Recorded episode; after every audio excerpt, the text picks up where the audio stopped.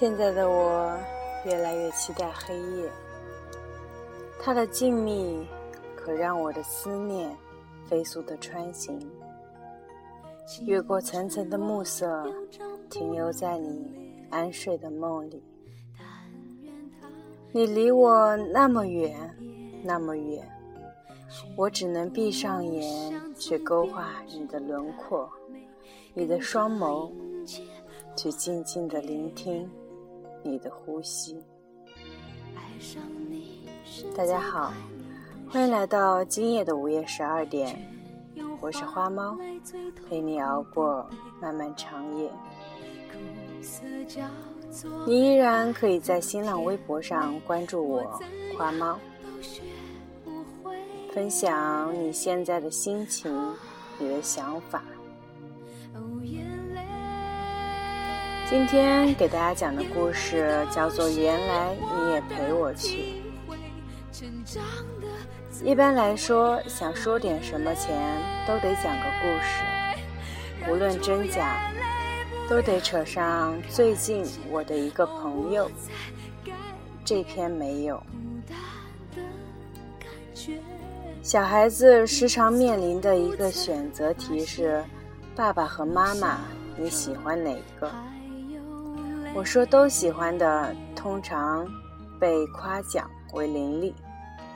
我一直不伶俐，我一贯的答案都是我妈妈。其实我爸对我好太多了，我妈干过的负能量事件罄竹难书。我每学期开学都要发烧，他的解释是。我从前以为你只是智商和普通同学有差异，原来体力也有啊！我爸多宠我呀，他会笨拙的给我买衣服，带我吃饭也特别舍得花钱，宠到对我每一任男朋友都看不惯。可是我更喜欢我妈，没别的原因。我妈给我一种占有的感觉。初中的时候，我人生跌到谷底，班主任闹离婚，觉得每一对窃窃私语的男女都有私情。英语老师怀孕，逼着我们反复抄写那几个固定词组。刚好，我两个枪口都撞上。我爸来我们学校接我，被老师们告了半小时的状。回去路上，他一言不发，瞪着我说：“你能不能别让我这么丢脸？”我拖拖拉拉地跟在后面，很想跟他说：“我明明没有做错，你为什么不帮着我？”但我妈不一样。班里规定要穿校服，我不肯，非得在校裤里面倒上自己的牛仔裤，在宽大的校服里搭出了各种花样。其实回头想来，真觉得所谓的自己的衣服，只是换一种丑法。可是我那时特别认真，非得趁老师不注意穿小脚裤。非得穿脖子后面打结的短袖，非得活成不一样的烟火。班主任告状到我妈那，她对此定性为无心向学，旁骛太多。那天晚上，我在饭桌上愤怒地控诉他：“我一定添油加醋了。”我可能还动用了脏话，我爸几次想制止我，我妈都不让他说话。我没吃几口饭，他也没动筷子。我情绪激昂的时候，他也插嘴说：“是过分啦。”都过去那么久了，我打这段文字的时候，还是想哭。其实也没什么，你知道，青春期的时候，我们总是把自己当成孤胆英雄，和所有人作对，连逃个眼保健操都能升华为和全世界为敌。我们也不知道这叛逆是为了什么，或许是荷尔蒙作祟。小说和电影一同怂恿。又有大胆的同学作为榜样，我们下意识的跟主流拧着来，我们就等着耗尽最后一颗子弹，然后牺牲，然后就可以名正言顺的在漆黑的电影院里致青春，或者深情追忆同桌的你。扯远了。我是想说，因为我妈的缘故，我没能成为霍尔顿，我没能成为学校和家庭联手重压下的小孩，我没能处于孤立无援的境地。因为同盟军的及时赶到，我的枪膛里还有剩余，我的脾气还没耗尽，我大概永远不会长成正威们。我的悲伤还没来得及逆流成河，就被更广阔的大海接纳。那晚，我妈听我抱怨了两个小时，她说的最多的是“有病啊”。末了，她跟我说：“哎呀，你也知道，他们自己过得不好，所以难免会撒气到你头上。我们以后做事情当心点。”少给他们机会。我含着泪点了点头。我爸看我们俩的眼神里写了六个字：养不教，无之过。后来我就真的规矩了好多。我不想再让爸爸丢脸，也不想给我妈惹气。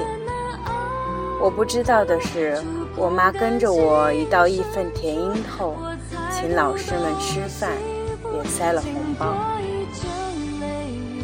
那是我毕业好久以后才从爸妈的谈话片段中拼凑起来的真相，也是高中收敛了许多的原因。哦，其实还是有个由头的。吃晚饭时，旁桌女生一个劲地缠着男友，要跟他分享奇葩室友的故事。一边讲述，还一边征求群众意见。你说他是不是特别过分？男生显得特别诚恳，他低下头半面，犹犹豫豫地回答：“我哪知道呀，我又没见过他。”哎呀，这不是跟你讲着呢吗？难道你还不相信我？这我也不能听你一面之词吧。而且你吧，这个肯定有情绪在里面，肯定不太客观，所以咱们还是别说了吧，专心吃饭。女生愣了一会儿，盯着专心拌面的男生，然后丢下一句：“咱们别吃了，专心分手吧。”我被汤汁呛到，一边努力咳得委婉些。一边目送女生远去，我想起的是跟在爸爸身后却不敢去撩他衣角的我。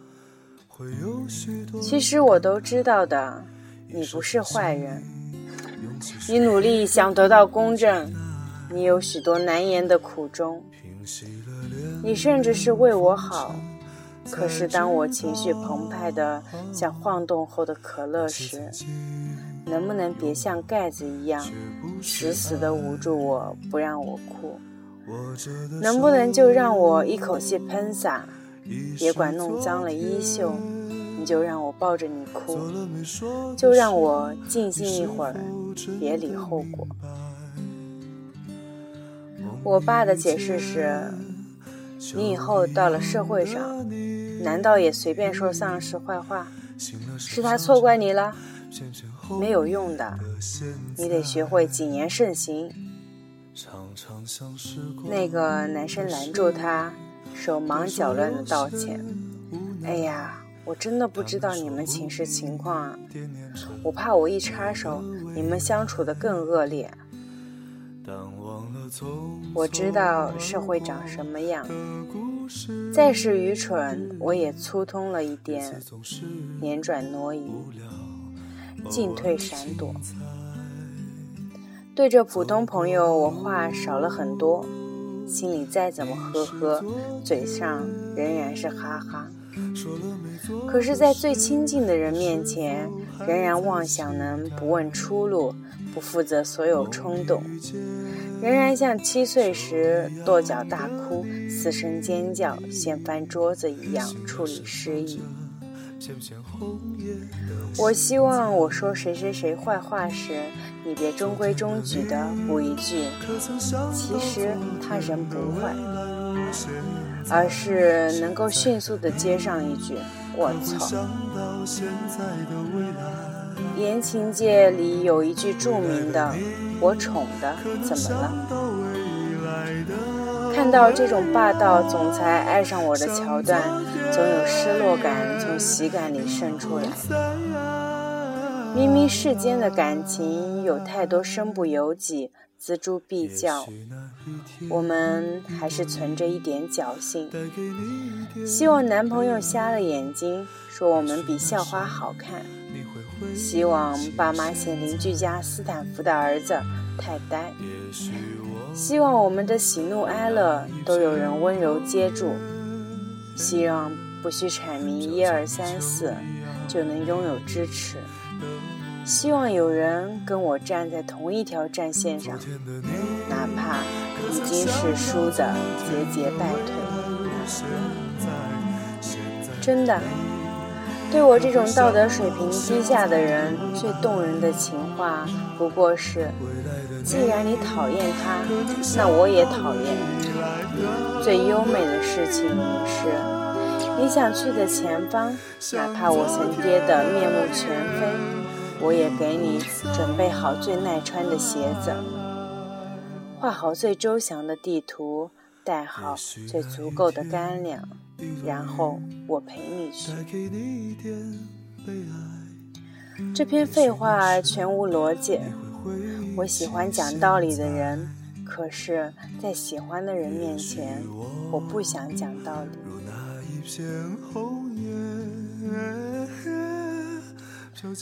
这篇文章就是这样。原来你也陪我去。凌乱的回忆夹杂着太多感悟，或许这些感悟都是我们心里想说却没有说的话。也曾希望有个人懂你、爱你、认可你，在你被欺负的时候。为你做一切傻事，支持你，不问理由。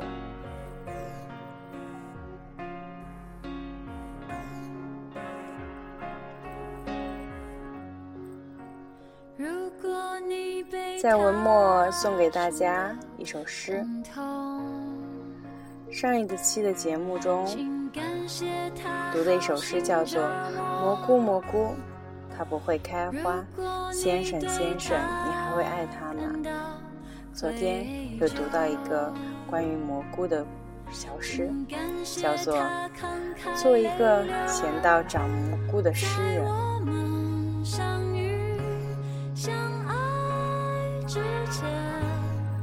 我想我不能成为一个上班族。老板对我吼怒吼要一杯热水时，我会从他的头上淋下去。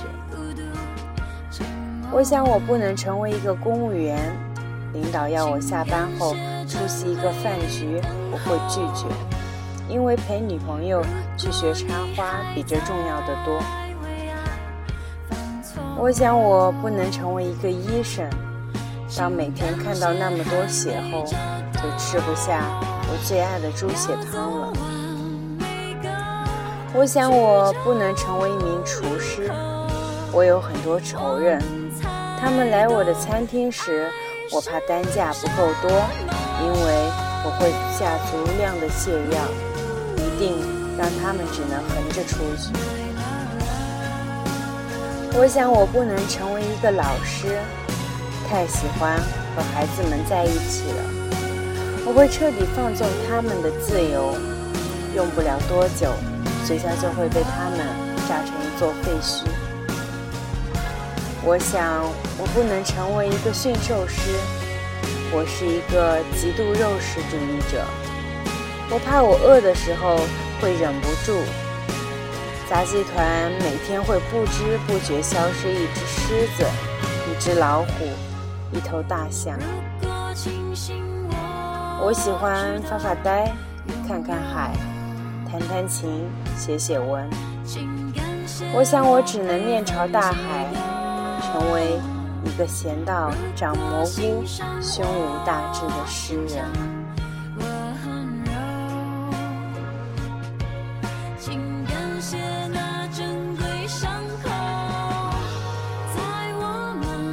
这首诗就是这样。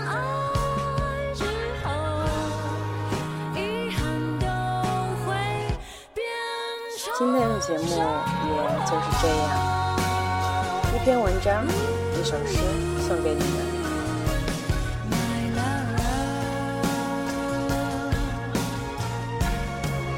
感谢你们收听今夜的午夜十二点，我是花猫，陪你熬过。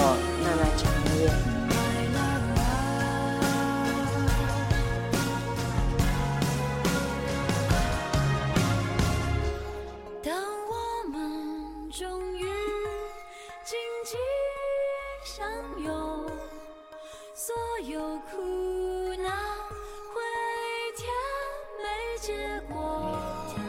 在节目的最后，祝福大家有个好梦。